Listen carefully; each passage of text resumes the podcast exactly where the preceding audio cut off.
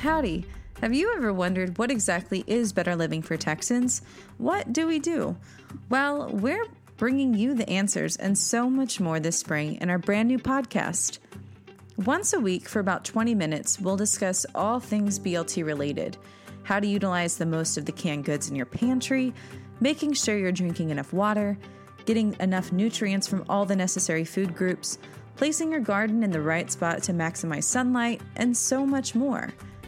We'll also dive into what makes Better Living for Texans such a unique program and how our agents help the mission of this program to empower Texans regardless of age or income or accessibility to certain foods. We'll dive into topics such as what is food insecurity?